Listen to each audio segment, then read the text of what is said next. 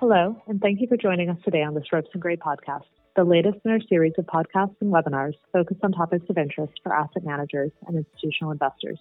And Isabel Lisha, a partner in our asset management group based in New York. Joining me today are my asset management and tax colleagues, Alex Chauvin and Dan Kolb. Today, we're going to be talking about some considerations for institutional investors who are contemplating a secondary sale and some steps they can take to facilitate a portfolio rebalancing. We'll start with a brief explanation of why an investor may want to pursue a secondary sale. We'll next discuss typical deal processes and certain considerations LPs will want to keep in mind, as well as how to reduce deal execution risk. Finally, we'll quickly cover certain key tax considerations in these transactions. Would you like to set the stage and explain why an LP may be considering a secondary sale, particularly now? Gladly. A few factors have led LPs to consider secondary sales in recent months.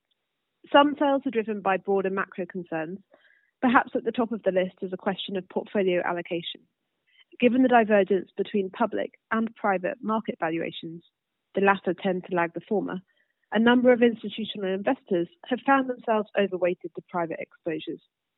Depending on the parameters of an investor's investment program, it may be under an obligation to rebalance its portfolio to correct that skewing. Another factor that has driven some of our investor clients to consider secondary sales recently is the divergence between fundraising timelines and exits from prior vintages, which is only exacerbated as fund sizes grow larger. Put another way, some LPs may need to realize current positions to have capital to deploy to new funds. Setting aside macro factors, LPs also may want to rebalance as part of their normal course reevaluation of their relationships for example, as part of a program to concentrate their exposures with favoured sponsors. Private fund interests are by their nature illiquid assets, however, so rebalancings are more involved than simply calling a broker and placing a sell order. That's absolutely the case. A potential seller will need to find a buyer, negotiate a purchase agreement, and then negotiate the transfer agreements with each of the underlying funds being sold. Each of these steps takes time, and because most funds only process transfers on a quarterly basis, and in some cases only semi-annually. It may be months or even longer between when a seller starts a secondary sale process and when the deal closes. As a first step, a potential seller will need to decide whether it wants to engage a banker or not. What makes sense will depend on the parameters of the transaction contemplated. For example, if an LP is selling only a single fund interest and the fund in question has a list of approved buyers, a broker may not make sense presuming the LP is comfortable taking on the work of interfacing with those potential buyers. Conversely, if an LP is looking at a larger sale, a broker can add real value both in terms of managing a more complicated process with numerous buyers and helping navigate an optimal sale mosaic. That is, figuring out how to divide up the portfolio across multiple sales in order to maximize the overall pricing. Brokers can also provide a sense of indicative pricing, which can help a seller evaluate its options and can help with the sales process itself, which can be fairly time consuming.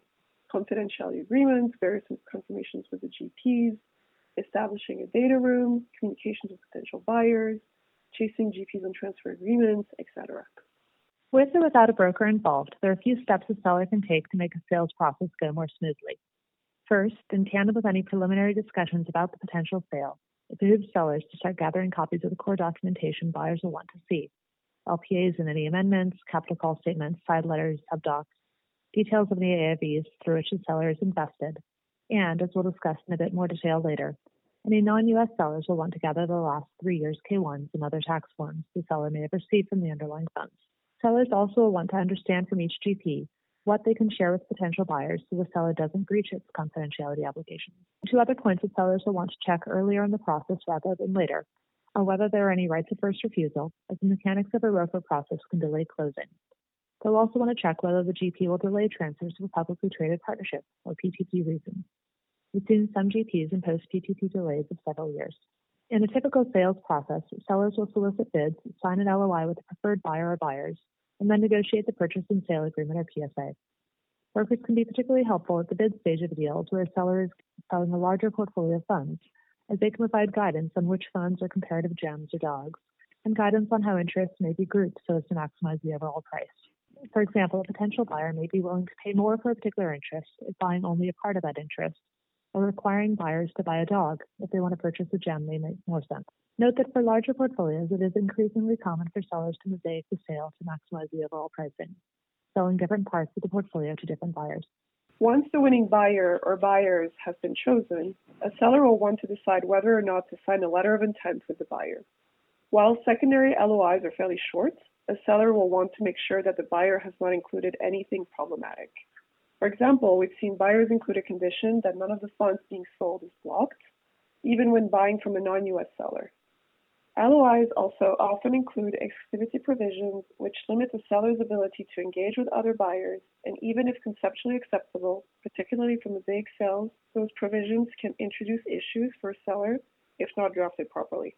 Typically, sellers provide the first draft of the PSA.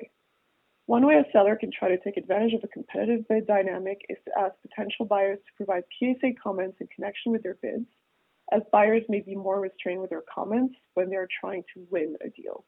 Typically, parties wait to negotiate transfer agreements until after the PSA is signed, but timing may drive the negotiation of both in tandem as most funds will only permit transfers at quarter end, or in some cases only semi-annually. And as Dan reminds us frequently, one shouldn't forget about tax. That's right. Secondary sales involve a number of tax issues, in particular for non U.S. sellers.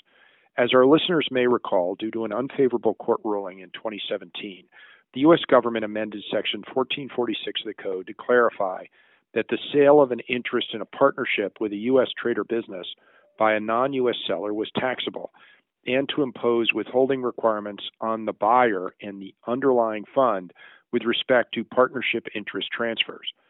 The regulations generally require withholding whenever the seller or underlying fund cannot, or in the case of underlying funds, will not, provide appropriate certifications. As an example, while many sellers will be able to provide an exemption certificate based on the representation that their last three K1s from an underlying fund reflect minimal or no ECI, if the underlying fund has not existed long enough to provide the seller with three K1s, or the fund has such limited contact with the U.S. that it does not issue K1s, this exception does not apply. Because beginning on January 1, 2023, funds will have a withholding obligation on distributions to a buyer if the buyer, who has primary withholding responsibility, does not properly withhold on the seller, buyers want to make sure that sponsors of the funds in which they are buying interests agree with their withholding analysis. We expect that this fund withholding obligation will force funds to increase their involvement in the transfers. It certainly has created a bit of fear in the buyer community as to the extent a sponsor withholds on distributions to a buyer, that withholding would generate a tax credit for the seller, not the buyer. Note too that a partnership can withhold even if the relevant certificates are otherwise in good order, so buyers and sellers will want to make sure underlying funds agree with their analysis. Generally, the withholding obligation is 10% of the amount realized on the transfer, but that amount realized includes not only the purchase price, but also the seller's allocable share of fund liabilities. The amount of assumed liabilities is a figure that can change practically daily. The Treasury Department has helpfully clarified that a buyer will not need to withhold more than 100% of the purchase price. Because of the risk of ECI withholding, sellers will want to ascertain where they can give certificates and or where the underlying GPs will give certificates. Toward that end, early in a sales process, the seller will want to gather K1s for each partnership, including each AIV, in which it, in, it is invested, to document that the partnership has not generated ECI.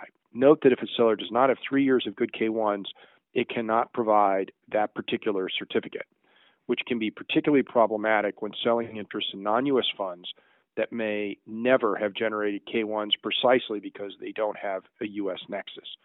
The 1446 rules are very broad reaching and would, for example, apply where a German seller is selling an interest in a Luxembourg fund that only invests in France to a Swiss buyer. Historically, GPs have not been particularly accommodating around transfers, but we are starting to see that shift. Even still, this is an issue for which the seller will want to prepare early in the process. Please note that there can be other tax issues in secondary sales, such as FIRPTA withholding for non US sellers, the Chinese PN7 withholding regime, and transfer taxes. For example, whereas a few years ago we would see parties argue against the applicability of PN7 withholding, more recently the, its applicability hasn't been challenged, and assessing its applicability is now on the standard checklist of diligence questions for buyers of fund interests with Chinese exposure and accordingly, it is an issue sellers will want to consider early in the sales process.